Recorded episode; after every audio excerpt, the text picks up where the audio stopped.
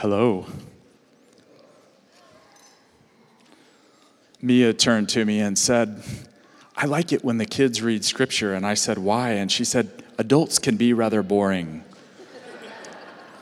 they don't have that, what did you say, humor factor or fun factor? So I agree. It was very entertaining, wasn't it? To watch the stuff you can never plan or prepare for that's unfolding as the kids are singing.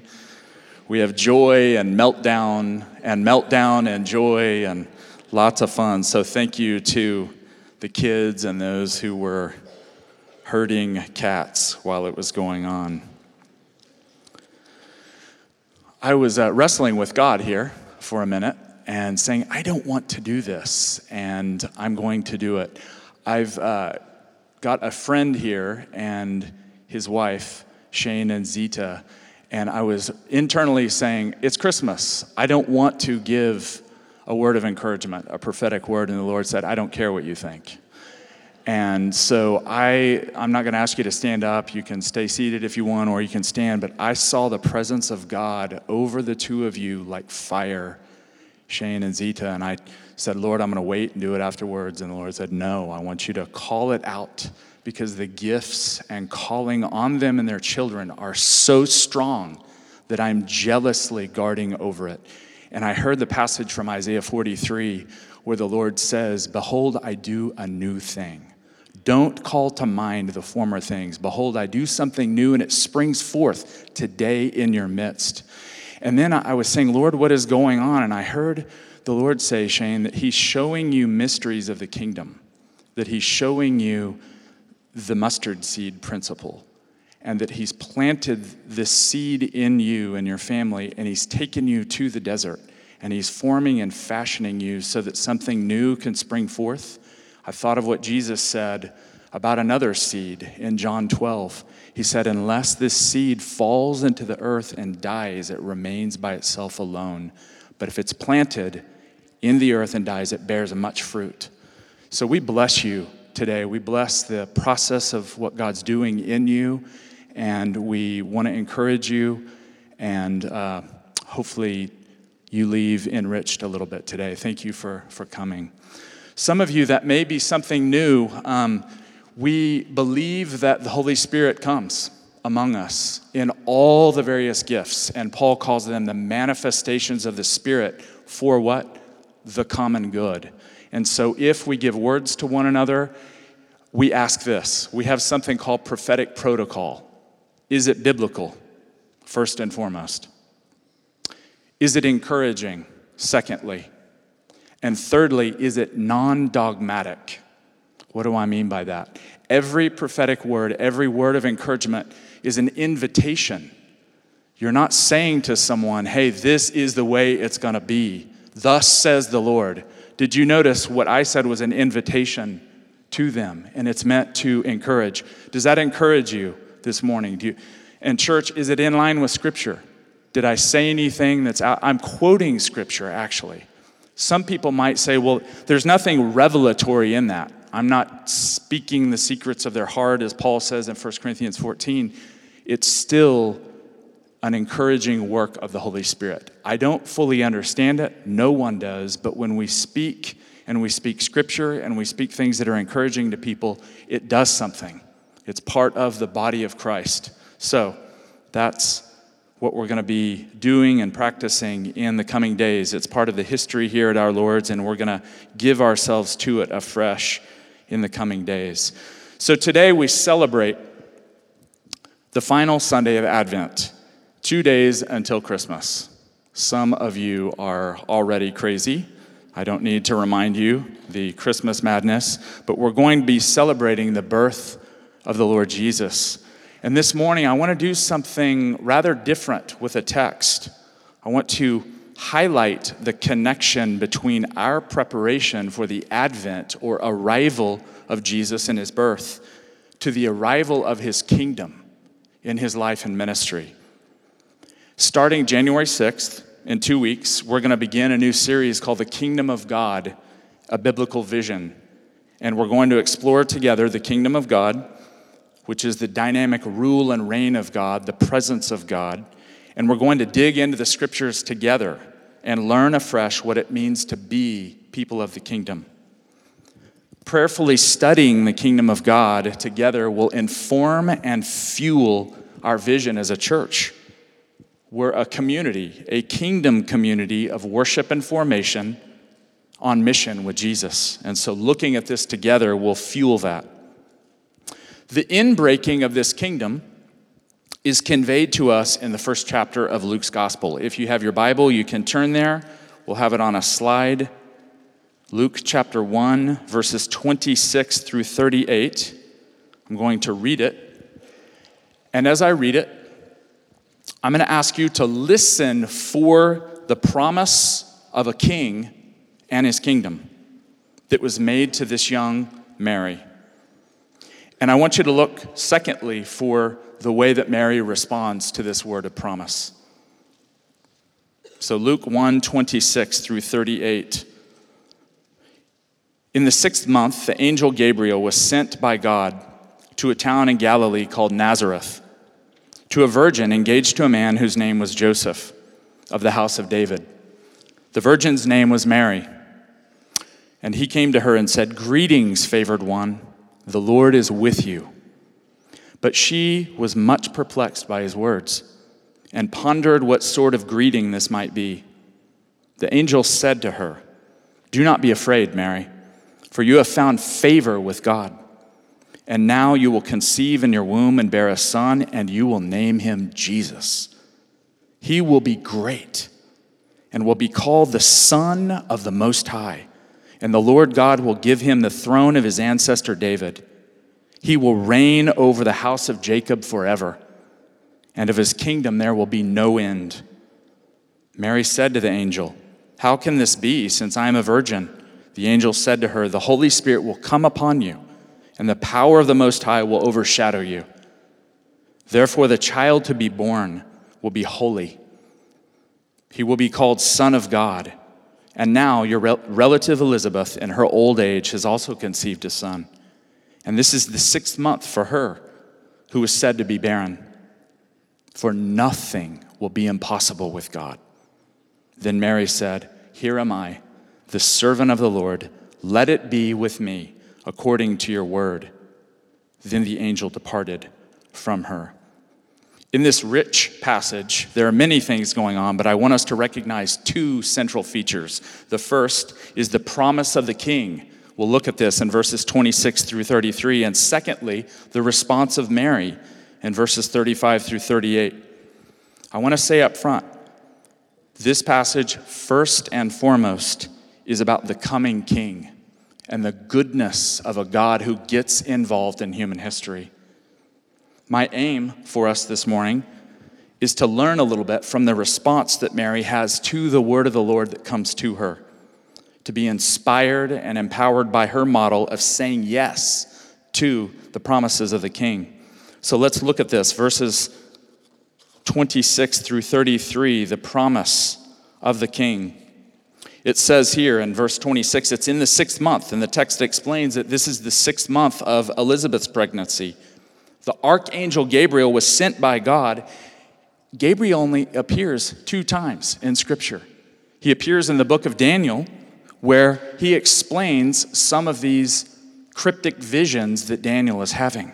So we know from his presence here there's something important, something significant going on. The second time is here in Luke 1, where Gabriel brings the message of the coming king. Gabriel comes where? to Nazareth, a small village in Galilee, about 400 people the time of Christ. And he's got a message for this young lady named Mary who's engaged to a man named Joseph from the house of David. Interesting. You can look at this later. This story is contrasted with one previous, where the same angel Gabriel goes to a priest named Zechariah, who becomes the father of John the Baptist. He's in an important city, he's an important religious leader, he's a priest. And how does he respond? Unbelief. Here in this story, the same Gabriel appears to a young lady in a tiny town, an insignificant person, and she responds in faith. I want us to sit with this for a minute. Nazareth is nowhere. Connie went recently and she talked about it. It's now 60,000 people, but then it was 400 people. So, what's happening here would be comparable to the President of the United States sending an, his personal envoy to Bowlegs, Oklahoma, with a message for a teenage girl. That's the equivalent here. This is big news. The most important prophetic word ever given in human history, and it's given to a nobody from a nowhere town in a desert in the Middle East. This is the message of the kingdom. This is how God works. And Luke spells this out in the rest of his gospel. The Lord chooses the overlooked and the weak and the marginalized to bring the power of his kingdom. This is exciting. The Lord takes weak people like you and me and says, I'm going to use you and you and you. I'm going to bring the power and presence of my kingdom through you. Verse 28 here Gabriel says several things to Mary. He says, Greetings, favored one, the Lord is with you. He's basically saying, Rejoice, you on whom God's grace is lavished. There's a Greek word here, it's charito, and it's used in Ephesians 1 for all Christians. And it speaks of the lavish grace of God that's poured out on the church. This is the first time it's used in the New Testament. The lavish grace and love of God is poured out on this teenager, 12 or 13 years old. The grace of God is upon you, Mary. He says something else to her in that second phrase there the Lord is with you. Mary would have known many of the stories where that phrase appears. She would have known the story of Gideon where the angel appears to Gideon in Judges 6 and says, The Lord is with you, mighty warrior. She would have remembered this. So Gabriel is saying the same thing to her The Lord is with you. But this time, the leader of a mighty army is about to enter your womb. And he's going to be born and he's going to conquer the earth in love. Mary's perplexed, probably like you and I would be if an angel showed up and started talking to us. Mary's perplexed, and she says, Who, me? The angel says, Yes, Mary, you have found favor with God. He repeats this. It's the second time, isn't it? There's a commentator named Joel Green, and listen to what he says. He's a professor, New Testament scholar at Fuller Seminary, and he says this God has given his favor to one who had no claim to worthy status. He raised her up from a position of lowliness and has chosen her to have a central role in salvation history.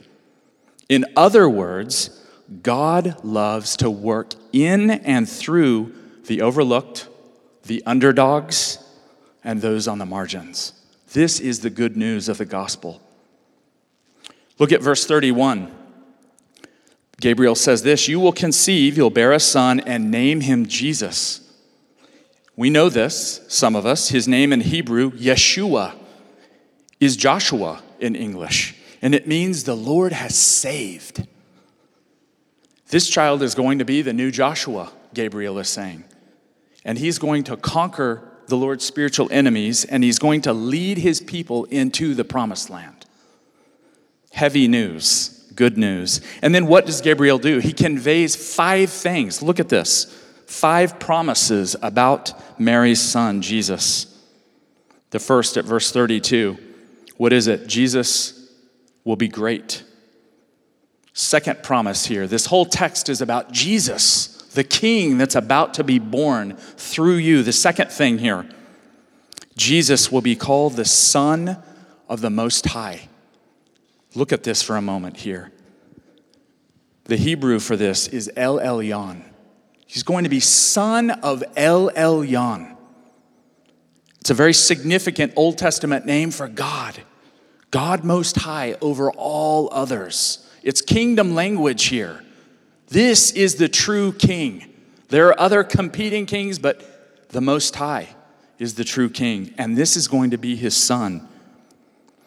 In Hebrew thought, a son embodied and reflected the Father. So, this is something very deep and rich and theological here that Gabriel is saying. Your son is going to embody and reflect the Heavenly Father's nature. Jesus would be the Son of Yahweh, the representation of the Most High God. Thirdly, here, he will be given the throne of his father David. As David's descendant, Jesus will sit on David's throne. This is a fulfillment of promises that were made to David. You can look in 2 Samuel 7, places like this, big promises that were made, and he's going to fulfill them. Fourthly, Jesus will reign over the house of Jacob forever. As king, Jesus will reign over the people of God, Israel, spiritual Israel, and his church. And finally, what's the text say? The fifth promise. There's a lot of meat here, isn't there, about this baby, Jesus. His kingdom will never end. So these words would have reminded Mary of the promises that were made to David a thousand years earlier. His son Solomon a future son, the Messiah would reign forever. And now this is ringing in her ears. So, what these five promises convey is that Jesus fulfills all the promises that were made to the prophets. Jesus will be king over his people Israel, and one day he will rule over all the nations. Five promises about the king. How does Mary respond here? Verses 34 through 38 the text says, How can this be since I'm a virgin? She had never been with a man. It's the third time that this was mentioned. This is miraculous. I was reading one early Christian writer this morning, and he said this is one of the greatest mysteries in the Christian faith the mystery of the Trinity and the mystery of the holy incarnation of Jesus. It's a great mystery, it's holy ground. How does it happen? Look at the text, church. What's it say here?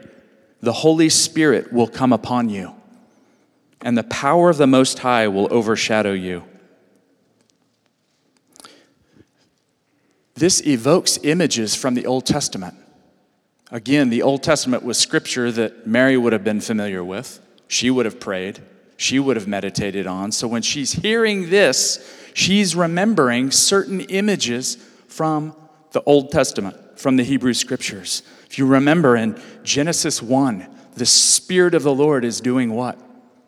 Hovering over the surface of the waters. And now the Holy Spirit is getting ready to hover over her. This idea of the presence of God overshadowing her, Mary would have thought of the temple, the tabernacle, the holy place where the glory of God overshadowed the people to such an extent at times they couldn't stand because of the holiness and majesty of God. And now this same glory is about to overshadow her. You know what else it conjures up? Part two of the Gospel of Luke, which is what? The book of Acts. When the Holy Spirit overshadows and comes upon. Luke uses the same language in Acts that he's using right here the Spirit of God is going to come upon you. Something powerful and historic is happening here. The Holy Spirit was bringing about the beginning of the recreation of humanity through the incarnation of the Messiah and establishing the new spiritual temple in the Word made flesh. This is rich, beautiful text here. And I do want to say this, all right? There is no question that this miraculous conception of Jesus is a unique, one time event in salvation history. However, as the Apostle Paul asserts, Christ is being formed in each of us.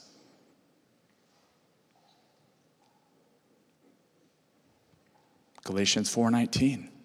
Christ himself is formed in every believer.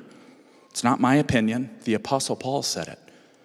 Meditating on this passage, one of my favorite Eastern Christians, Eastern Orthodox theologians, a guy named Maximus, says this The incarnation of Christ is an ongoing mystery in all Christians.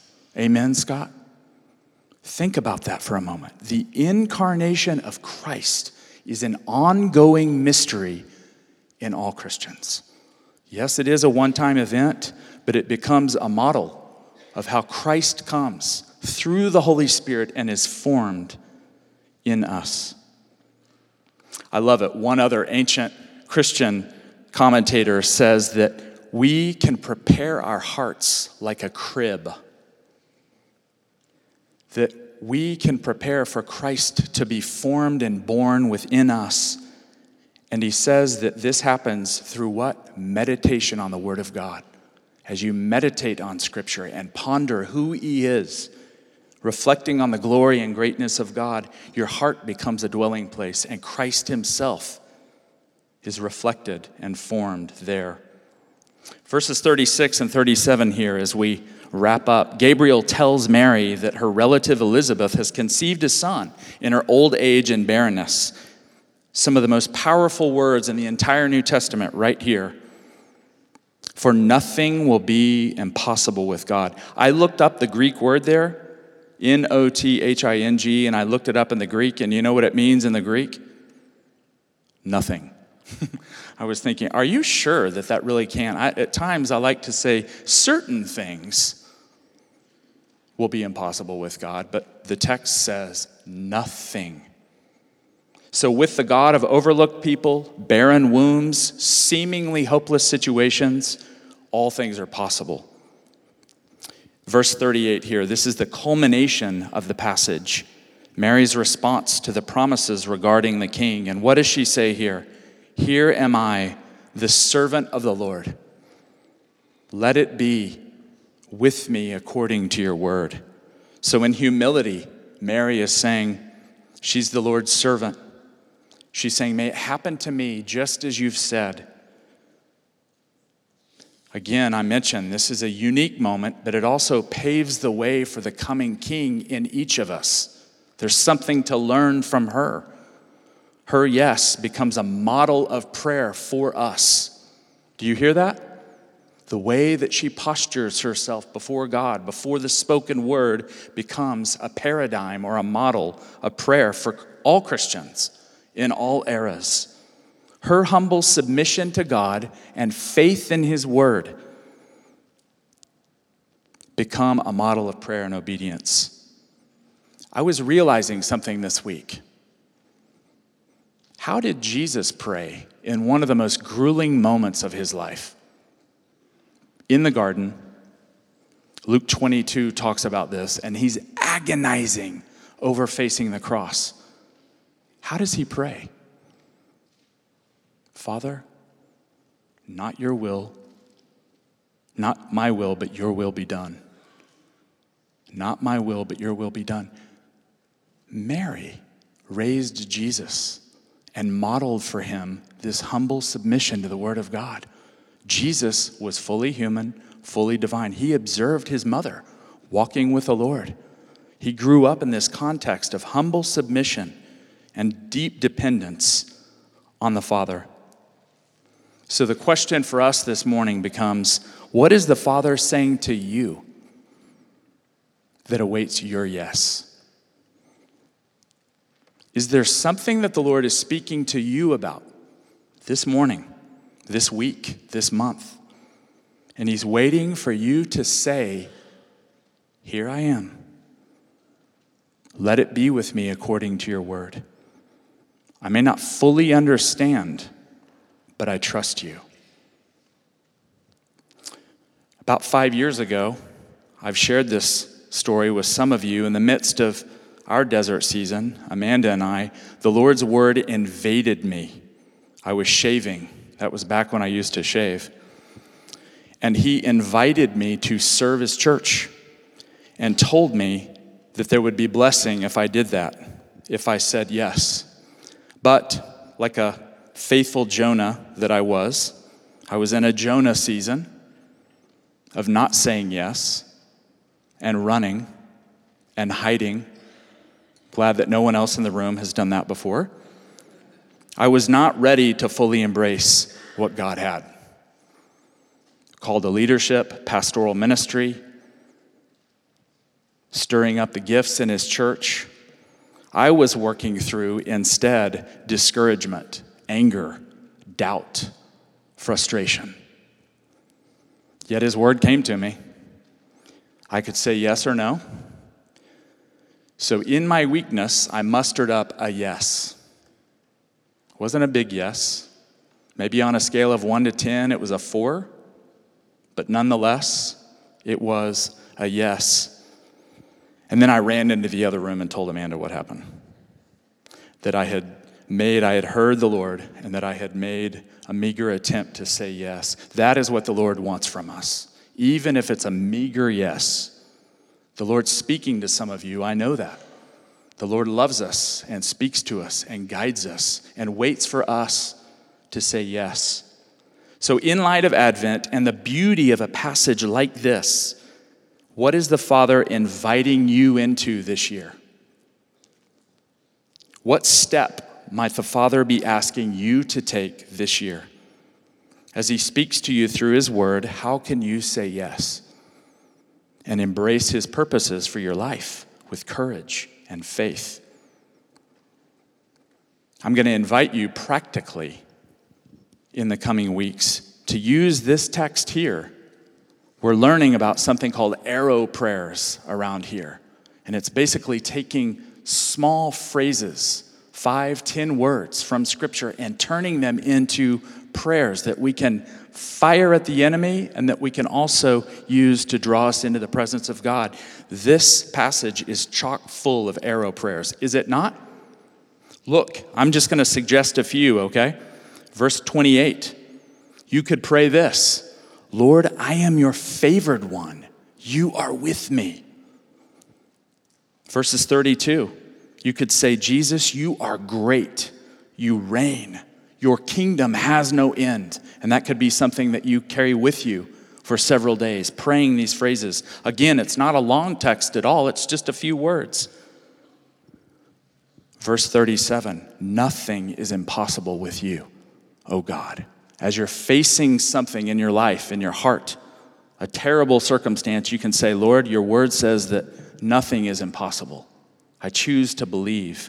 And finally, what she says at verse 38 let it be with me according to your word.